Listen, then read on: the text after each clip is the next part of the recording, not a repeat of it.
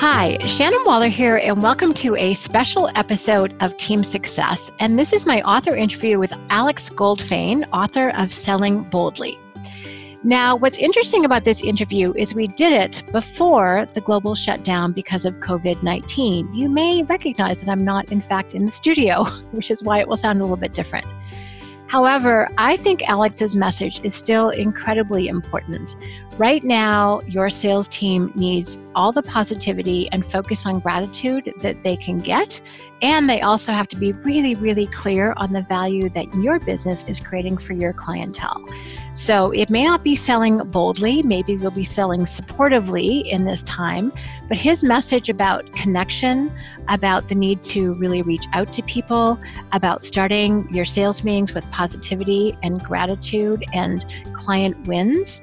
I know we've actually been doing this as strategic coach and it's made a huge difference for our sales team. So in the spirit of supporting your sales team, please listen and enjoy selling boldly. Hi, Shannon Waller here, and welcome to Team Success. This is a very special podcast because today I am interviewing someone that I am really passionate about his book and his message. And his name is Alex Goldfayn, and the book is Selling Boldly. And before I let Alex come on, he's sitting here waiting, I want to tell you a little bit of a story about how this happened. So I've started off in sales at Strategic Coach 28 and a half years ago and always been passionate about it, always cared about it. And literally, I'm in the airport bookstore, which, by the way, is the place to find a ton of really great books. And literally, this book kind of fell off the shelf at me. I'm like, selling boldly. It's gold, it's orange, it just pops out at you. It looks like a sunburst. And then I opened up a particular chapter, and he talked about how people go from hunting to gathering as salespeople, and I was hooked. And I don't like carrying books around the airport, but I'm like, this is worth it. and then I happened to mention your book, Alex, on a podcast where someone was interviewing me. I'm not even confident I got the title right. And he found you, and then you contacted me. So I love the creativity and the resourcefulness of all of that. So, welcome to Team Success, and thank you so much for spending the time with us today. Thank you, Shannon, for having me. I'm excited to talk with you. I really appreciate being on. Thank you. You're welcome. So, you know, given the focus is team success, and what I really am thrilled about is actually focusing in on sales team success because sales is a confidence game, which I think a lot of people forget actually. And you have such a stellar, thoughtful, heartful approach to it, yet it's also incredibly strategic. So I can't wait for people to know about this. And so if anyone's doing sales, has done sales, is in a company where sales happen, this conversation will be incredibly relevant to you. So, Alex, I mean, I haven't really done a proper introduction other than to say that you wrote this fabulous book. So, Selling Boldly is the applying the new science of positive psychology to dramatically increase your confidence, happiness, and sales, which is to my mind just a fabulous title. You've also authored some other books Evangelist Marketing What Apple, Amazon, and Netflix Understand About Their Customers That Your Company Probably Doesn't. And you've also got a new book coming out called Five Minute Selling, which I hope to talk to you about in August when it comes out. And you've also written another book called The Revenue Growth Habit The Simple Art of Growing Your Business by 15% in 15 minutes a day. So I love that you're after short, fast, effective strategies that produce a really big outcome. But that's only kind of the surface level, Alex. What else should we know about you? So, thanks for those kind words. I feel like that was a very detailed and involved introduction. So, thank you, Shannon. I have 10 year old twins, a boy and a girl. So, they're really the reason that I work. Well, them and my wife. My wife makes sure I have enough to eat, and then I go and try to make the money. and Good then, uh, another interesting thing that I think informs a lot of my work here is that I wasn't born here in the US where I live now. I live in the Chicago area. I was born in Ukraine, which is the former Soviet Union. And we came here with about $20 US. And so that very much informs my work and shapes how I go about this. Mm-hmm. And in fact, you talk about that in one of your chapters about gratitude. And you appreciate even being able to struggle in the United States, as you call it, the most entrepreneurial country in the world, and that even just the opportunities and the lack of barriers is something to be appreciated, even if you are struggling in that. So there's a very gracious approach that you bring to that. And I think that part of your background, as you said, absolutely informs everything that you do. Love it. All right. So, just by way of introduction, what's kind of the essence of selling boldly and why is the positive psychology aspect of it so important? So, I think the essence of selling boldly is overcoming our sort of automatic fears that are in our heads that happen so fast we don't even know they're there. You know, fear is the reason we don't pick up the phone and send an email instead. Fear is the reason we don't ask for the business every time, even though the customer would like us to. Fear is the reason we don't follow up on every quote or proposal that's out there, even though the customer would want us to. And the thing we're afraid of is losing the customers, making the customer upset, is the customer leaving us. And so we tiptoe and we're cautious and we're careful and we don't want to offend.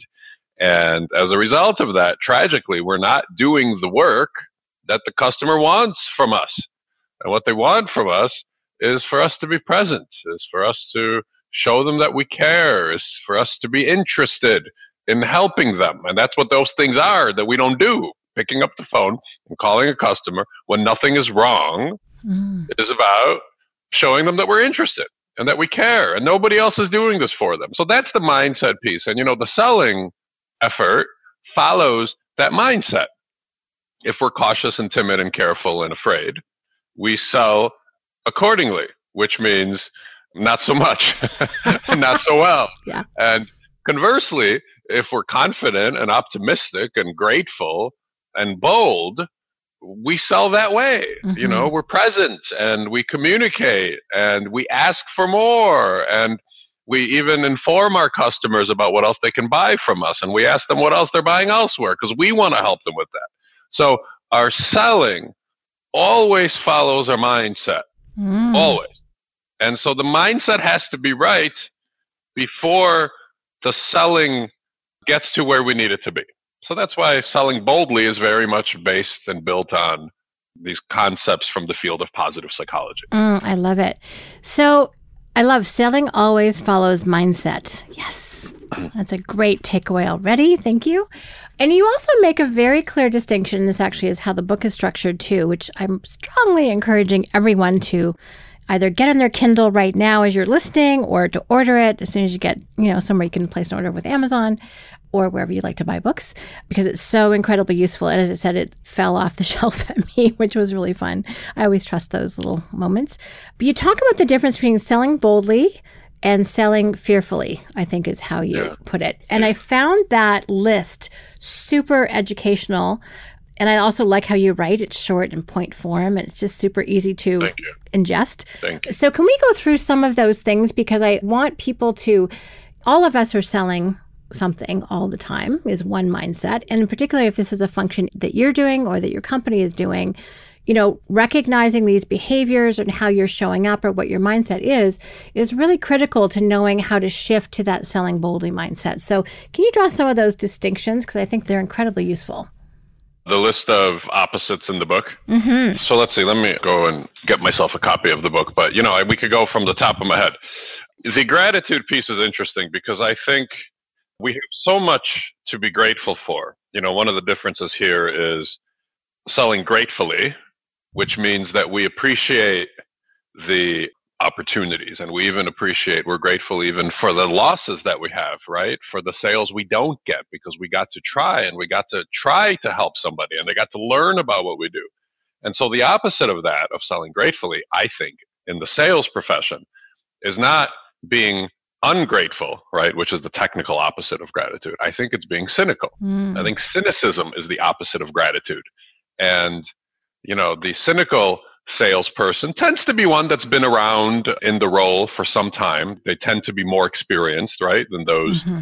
who are less experienced. They've had, I think, their share of, well, they've had a career's worth of losses and wins, right, as opposed to being early on. And the cynical salespeople might say things like, well, well, boy, here the phone's ringing, here comes another problem. Or here we go again. Or, of course, they said no. They always say no, right? That's what a cynical salesperson might say. A grateful salesperson will say, well, look at, I got to try, and now I get to move on to somebody else because at least I know that they're not interested, right? So that's one. Uh, let me just rattle off a couple others here. Proactive salespeople are people who make the calls and offer additional products, and ask about what else people need, right? Or services, of course. Reactive salespeople, they, well, we just kind of take orders, mm-hmm. you know, just kind of pick up the phone. Phone call comes in, you pick up the phone, person usually has a problem or an issue, right? Or something negative, something's wrong, or they have something very urgent, which is why they picked up the phone in the first place. So we have to react to that. We have to react. We're in the customer service business. And then we solve that problem and we're very good at solving it and we put down the phone. And then the phone rings immediately again, right? Before you even take your hand off the phone, it rings again. And there's another problem or service for us to react to. If that is how we spend our day, and most of us do, I would say more than 90% of people in sales spend our day that way. If that is how we spend our day, our growth and our success is not up to us. Mm-hmm. It is up to whatever is incoming, right? It's out of our control. We're not in control of our growth and our success. The flip side of that is proactive communication, is us picking up the phone and making a call every now and then when nothing is wrong. Because just as we only hear from customers when something's wrong for them, our customers only hear from their salespeople when something is wrong. Right. So proactive salespeople always outsell reactive salespeople. Here's another pair. Confident salespeople will always outsell fearful salespeople. Optimistic salespeople will always outsell pessimistic salespeople, right? Who would you rather buy from, the optimist or the pessimist, right? You don't want the guy that says, ah, no, I don't know if our services are right for you, right? I don't want to buy from that guy. I want to no. buy from the guy that says, I know I can help you. Let's go. Let me help you. So that's some of those mindset opposites that go through kind of chapter by chapter in the book. I love it. I actually want to do a bit of a deep dive, and this is one of the later chapters. Take constant communication action, mm-hmm. which is really, again, combination of being proactive and confident. And yours like make the call. And I know for our business, which is very outgoing, I mean, we love when people call us, but you know, that's that's not how most entrepreneurs are working. So for our salespeople, for example, with whom I've been working quite closely the last four months, they're making outgoing calls all the time. And it's interesting. I love how you talked about picking up the phone versus emailing. Babs Smith, co founder of Coach, would 100% agree with you. So, talk to me about how a salesperson who's looking at, you know, a list of people to call and phone numbers and their phone, and they're like, maybe I should send an email. You know, what's your coaching for someone like that who's like, uh, hmm. what would you say to someone who's just intimidated? Because your whole point about fear is the greatest enemy of sales is, and that, by the way, everyone is the beginning of the book is so true, but it's, you know, call reluctance, all of that sort of thing. So, how do you address that with people? I think you'll find if you're avoiding calling people proactively, right? And that's the key. The key is to call them when nothing is wrong to check in with them and to catch up with them. And the other key is you, need to know who these people are, meaning I'm not advocating cold calling, right? I understand that some people need to cold call when you're building your book of business. But these are people you know and who know you, right? They know your name and you know their name, so they'll recognize you. I think you'll find when you call people like this, in response to your question about, you know, what do I say to people who have fear about picking up the phone? I think you'll find people happy to hear from you because nobody calls them you know, we think that everybody's calling, that their phones are ringing off the hook. No, it's not that way. Nobody's calling. Everybody's afraid, you know? You'll find you'll have a nice conversation. If you have to leave a voicemail, you'll find they'll probably call you back, right? Especially if you leave in your message something like, Don't worry, nothing's wrong. I was calling because I'm thinking about you. How are you? How's your family? Nice. Right? Literally leave that in a message. You'll find they'll call you back because nobody says that to them. Mm-hmm. And besides that, it's impossible to be mad at you when you say, I was thinking about you, right? It's impossible to get angry about that because that's a kindness that you're doing them, right? You're honoring them. So I think you'll find yourself having lots of warm conversations if you call some people sometimes. And mm-hmm. by the mm-hmm. way, you know, you and I are recording this at a time where things are pretty anxious in the world, you know? There's a lot of discomfort in the world right? Even when the markets aren't crashing and even when coronavirus isn't blowing up, right, and making people deathly afraid, literally. There's a lot of discomfort out there. There's a lot of anxiety. There's a lot of angst. There's a lot of fear out there. And when you make these kinds of calls, you know, people need that comfort. And you'll mm-hmm. find they're going to gravitate to that. They're going to gravitate to you being an island in the storm for them because they're literally walking through storms, right? It's crazy out there Turn on the television news. It's crazy out there. And if you can bring people peace and comfort, right, just by being present, they're literally going to thank you with their money, right? So I want to be clear. This is not like woo woo, cloudy yoga stuff, right? The point is to grow sales. I want you to bring home more money, right? If you're listening to this, and I'm telling you, the more present you are for people, the more predictable you are, the more comfort you give people where they can believe to themselves, this person's going to do what he says. Or this person will be there for me. She's going to pick up the phone, even when it's late at night, even when it's the weekend, even when she might be on vacation.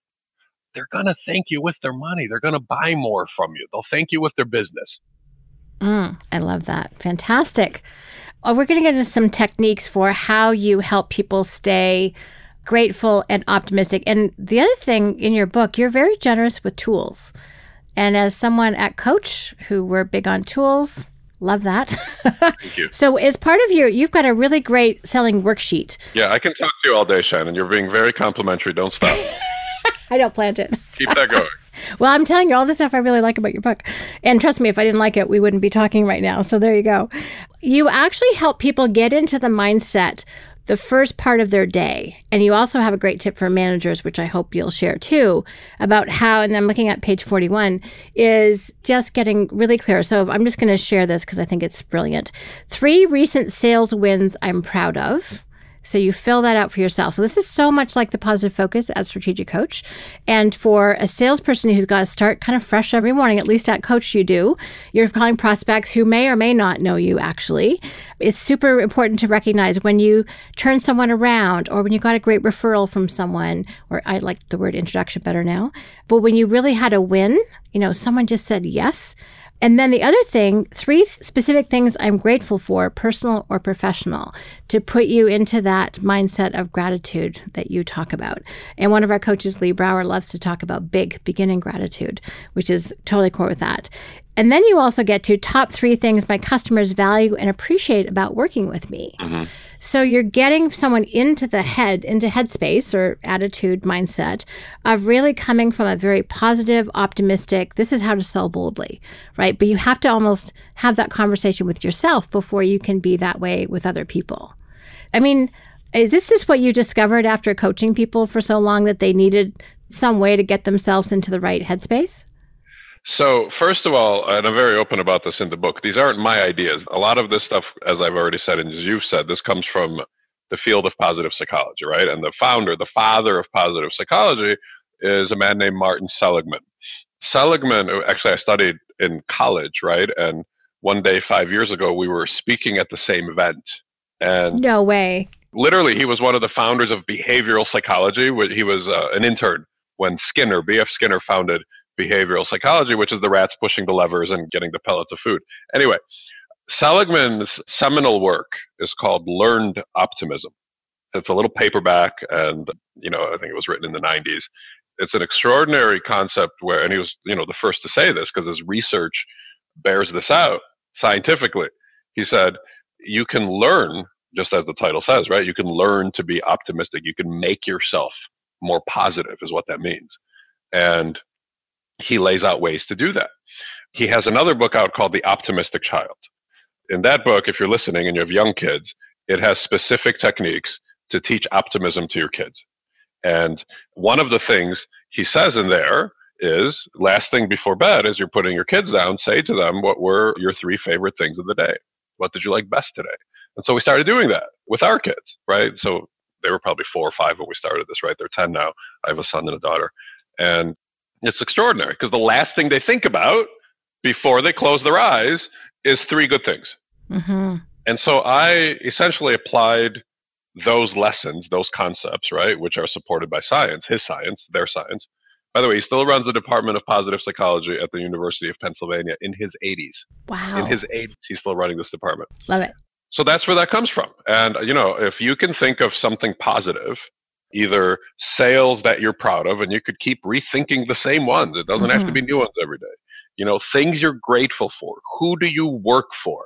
What good things have you accomplished? And if you can write that down first thing in the morning, you're going to find that to be fuel for this work that you might find uncomfortable. You know, this work of picking up the phone, of being present, of offering additional products, of asking what products and services your customers might need. So I think of it as it's the psychological fuel for doing this work.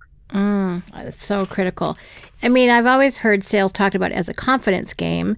And, you know, you've got those conversations where you've tried to reach out to tons of people and they haven't picked up the phone, or you've got a negative response, or one of the salespeople I was hanging out with on the weekend for my speech, she said, Yeah, I got hung up on the other day. I'm like, well, that's not much fun. You know, so you have to fuel yourself, as you said, to be able to deal with, you know, the challenging circumstances to be able to keep going towards the more positive ones. But you know, in baseball, if you fail 70% of the time, you go to the Hall of Fame. Right. right? One of yeah. the best ever. Now in sales, there's not a lot of us that are successful 30% of the time, right? Our sales averages are lower than that for most people. And so we're failing most, or let's say almost all of the time. Mm. And yet we can have a really good, successful life that way, right? That's our work. That's what we do. And so the failures only get us closer to the next success, right? The no's get us closer to the next yes. We cannot get to the yes without getting through the no's. We have to get through the no's. There's no choice. And mm-hmm. so that's how to think about it. Mm. One of the things that really struck me about the book was how you talked about how a sales manager can really help set up their team for success. And that was by actually sharing some of the client wins where they would go and you actually do this. You call people's clients when you engage with someone, you call their clients and you have the most we won't get into it now i'll leave something for people to discover on their own but you have this very incredibly solid process for gathering mm-hmm. testimonials without ever actually calling it a testimonial and shannon you've seen me do this live right if i recall no i have not actually. so when i work with a client as you just said we call either i or my customer interviewer i ask to speak to some happy customers right? No, you don't need me to do it. You can do this yourself if you're listening to this. You call a customer and you say to them, What are some of your favorite things about working with us? Right? And how does that help you? Because we're always hearing about what's wrong and what the problem is. It's interesting. We spend 100% of our time talking with the 10 to 20% of customers who are unhappy or have a problem. But the other 80% who's not calling us we don't talk to them. They're good, so they're not calling us. They don't have a problem. Nothing's wrong. So they're not calling us, and we're not calling them because we're so busy answering the phone every time one of the other 10 to 20% of unhappy customers calls us. So I say, go to the happy ones, ask them what they're happy about. They will tell you. Nobody will ever say to you, I'd rather not share with you what's on my mind, right? Nobody says that. People are happy to be asked what they think. They'll tell you. And then again, that becomes more fuel. That becomes the base, the foundation on which you build your proactive communications and your sales success. Mm, great. And you also talk about managers actually circulating this information or sharing, yeah. reading it out loud in a sales yeah. meeting. Yeah. And I was so struck by that. How does that work? So I have clients who get testimonial books from me. They get hundreds of testimonials from these conversations that we do you know, and this is just hundreds of bullet points of love from the customer. They're always there for me. They save me 50% of my time. You make me look good to my customers. You know, and you, Shannon, you have clients who would say this about you, right? Just as everybody listening has customers or clients that would say this about them. And I want people to marinate in this positivity right? That's what we need because we marinate in negativity all day. Mm-hmm. And so I want you to hear the positivity, but also to see it written down. And I want it in front of your eyes. And so for your managers, you know, if you're a manager with a team, put this in front of people.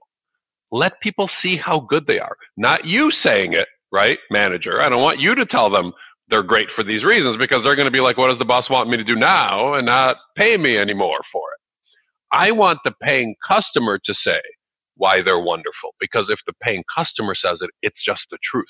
Mm-hmm. Nobody's going to say they're lying. Why would they lie? In fact, if they're talking to you, the manager, and something is wrong, they will register the complaint. You know, they will share the complaint with you. And there's just no defense for it. It's impossible to defend against a happy customer. I can defend against the boss telling me something, but I can't defend against a happy customer. Mm-hmm. So that's why we share it with people. We show them how good we are. And then we say, look, they know how good you are. Customer knows how good you are. Now I want you to know how good you are. And then I want you to behave accordingly. Mm-hmm. We'll circle back. There's more I want to ask you about. But your final message in the book is go help more people mm-hmm. which is such a contributing way to look at sales. You know, it's mm-hmm. such a positive way to look at sales. It's like, good, go help more people so they can say these great things. You know, that's pretty spectacular. So I just, again, the whole positive message of this and why to sell boldly is just a through line through Shannon, I'm telling you, I'll talk to you for four hours if you want. Let's go. Keep it coming. All right, done. Now, you make another point, the one I brought up earlier about hunting versus gathering and how there's a uh-huh. shift in people over time. And as someone who has done some version of sales for 28 and a half years and sometimes more directly than others, describe that process because, again, I found that particularly a useful way to think about things. Tell me which process? Hunting versus gathering. Right. So, it's a way that sales managers and owners and you know executives will often talk about their salespeople and think about their salespeople. And so hunters are people who go out and get business, develop new business. Gatherers tend to be a category of people who accept what's incoming and little else. You know, as I picture it, often they're salespeople and of course, none of our listeners are like this, Shannon. They're salespeople, and this is literally, I'm going to tell you what I picture in my head, right? So it might sound a little weird, but here's what it is. They're sitting outside, right? And if you're listening to this, I want you to understand this is the competition, okay? This is who you're up against. So understand what the competition is like. It's like this they're sitting in a field, right? On their butts.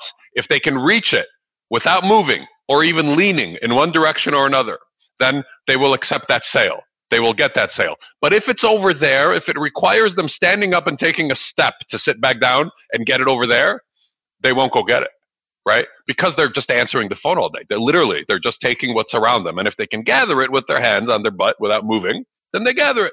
If they have to walk up one step or three steps or five steps, they're not going to do it. So listen, you do it. You go there. You go a step away from that guy and you help the customer because that guy ain't helping them right? That's how I think about it. Mm-hmm. And that's a very sort of, I don't know, dramatic and enthusiastic sort of description, but I would paint it this way as well. And we've touched on this already. If you're a new salesperson and you don't have a book of business yet, you're hunting by default, right? You don't really have a choice. You have to hunt because you don't have any money and you need some money. So you're out there and you're selling.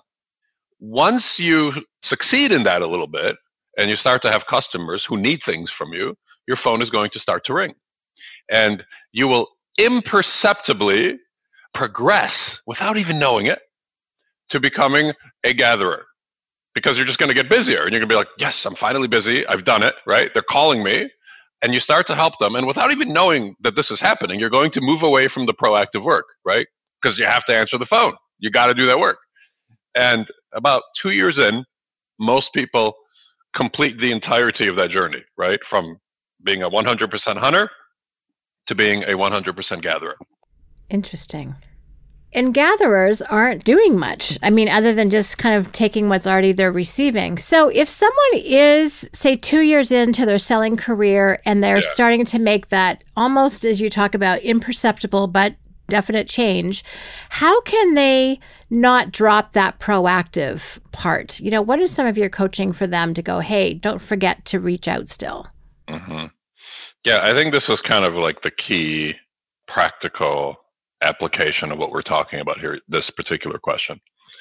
So, what we mm-hmm. have to do is inject proactive communications, which are really fast, really quick, into our otherwise reactive day, which means you answer the phone, customer has a problem, you solve the problem as you do, as you're very good at, and then you say, by the way, did you know that we can also help you with X, Y, or Z. Or, by the way, what else are you buying elsewhere that I could help you with? I call that the reverse did you know question, right? What else do you need quoted, right, in your world in services? What else can I help you with, right? What other areas do you need my help with? So we have to look for opportunities to infuse repeatedly, right, in system, not once in a while, systematically, over an extended period of time because doing it once or twice, it doesn't matter. You know, it's a snowflake that's going to fall to the ground and melt. But if you do it many times, all the time, what you'll find is you're creating a blizzard. You're creating a blizzard of proactivity. So, you know, I think the practical application of our entire discussion here is while you do the reactive work that you have to do to serve your customers, we must infuse some or a bunch of three second proactive actions. Mm, I love it because I always want to know how can people take action on what we're talking about. So you've just actually answered that question. And the questions like I was in a sales meeting earlier today, and I actually said, "Oh, we should be using this expression. Do you know?" And asking that question. So thank you. I've already put that into play, and it's powerful because then people just go, "Oh, actually, no, I didn't know." And as someone who, you know, for me, with the strategic coach team programs has been my baby started it turns out 25 years ago who knew mm. and it's one of those things where I, oh yeah I, someone actually walked up to me the other day and he said you know i realized last time i talked to you i said hey you guys should have a program for team members and i'm like oh you mean like that board of programs over there with all the brochures he hmm. goes oh sorry i didn't yep. know he didn't know so people can miss the obvious even though i think i've been shouting it from the rooftops turns out no i have not. And until someone's kind of ready but that's why you have to keep i love that what you said about the systematic nature of it. It's critical to keep it going because you don't know when it's actually going to land and stick. So really you know making it a habit is critical. So just because you tell somebody something doesn't mean they know. Oh tell me more. Which is why people will often say, I didn't know you did that as you experienced, right? Because they've probably seen emails and you might have even talked about some of those things on that board with this person and because we remember everything we say and talk about because we're always thinking about our stuff the customer isn't. The customer's thinking about their stuff. So just because you tell somebody something once or twice or even maybe five times doesn't mean they know it in their heads right? You've told them i don't know did they hear it? Did it register? Do they remember it? You know that's a lot of ifs. That's a lot of you know do theys so many times when you hear from people i didn't know you did that it's just because they haven't kept it. It hasn't attached itself to their brains. So it takes more than one. So you got to keep telling people. That's why I said once or twice doesn't mean anything, right? We have to do it in system. Mm-hmm. I think that's such a critical point. Well, we've only got a couple of minutes left, Alex, and we've touched on a lot of the book and gone deep on a couple of things. What else should people really walk away from this conversation about selling boldly? And how can they get in touch with you? Because I know I was super inspired and wanting to put this into play with our team. So, well, thank you. You're welcome. So, what else should people know and how can they get in touch with you? So, what else should people know is basically the more that people hear from you, the more they buy from you. Oh, good. you know, that's really what it boils down to. The less that people hear from you, the less they buy from you. And the two never mix, right? You can never communicate less and sell more, ever. It's just against the laws of physics, right? It's also impossible to not sell more if you're communicating a lot more, right? Sales literally have no choice but to grow if you're communicating a good deal more. So that's what happens. So my typical clients add 10 to 20% to their sales annually, year after year, by systematically applying the things we've talked about today, right? You have to do it in system. Everybody who faces customers ideally does these things, right? Inside sales, outside sales, customer service, tech support, whoever you have, maybe somebody at the counter. If you're in a service company, it's the salespeople, it's the doers, it's the seller doers, it's everybody, it's the consultants. So 10 to 20% annually, but individual salespeople have doubled their sales doing this work, have tripled their sales doing this work. Yeah, because they start making calls. they start being present for people. You know, nobody wants to buy from four suppliers when they can do it with one, when they can just have their guy, right? Mm. Or their mm. person, right? And you're their person. Don't make them go somewhere else. You help them. So that's my answer to what else should people know, right? The more that you communicate, the more that people will buy. Where people can get in touch with me, they can start by going to my website, which is my last name, goldfayn.com. It's probably the title of this podcast that you're listening to. My current latest book is called Selling Boldly, as you kindly discussed throughout our conversation today. The book that launches this summer in early August is called Five Minute Selling. And that's just a practical guide to doing these things, right? And the five minutes comes from five combined minutes a day of proactive effort, can do as much as doubling your sales, mm. right? Can double your sales in five combined minutes a day. So all of this information will be on my website, goldfayn.com. I'm on LinkedIn. The books are everywhere. The books are sold, so I'm hard to miss. If you Google my name, you'll see me. I love it, and I would love to have you back to talk about five minute selling when the book is available. And we'll, I'd be grateful for that. that. would be super fun. Happy to do that. So, Alex, just a final thank you. I mean, I'm very appreciative when I see a book about mindsets, especially applied to selling, which is certainly how I started my career. And I've done retail and I've done B2B.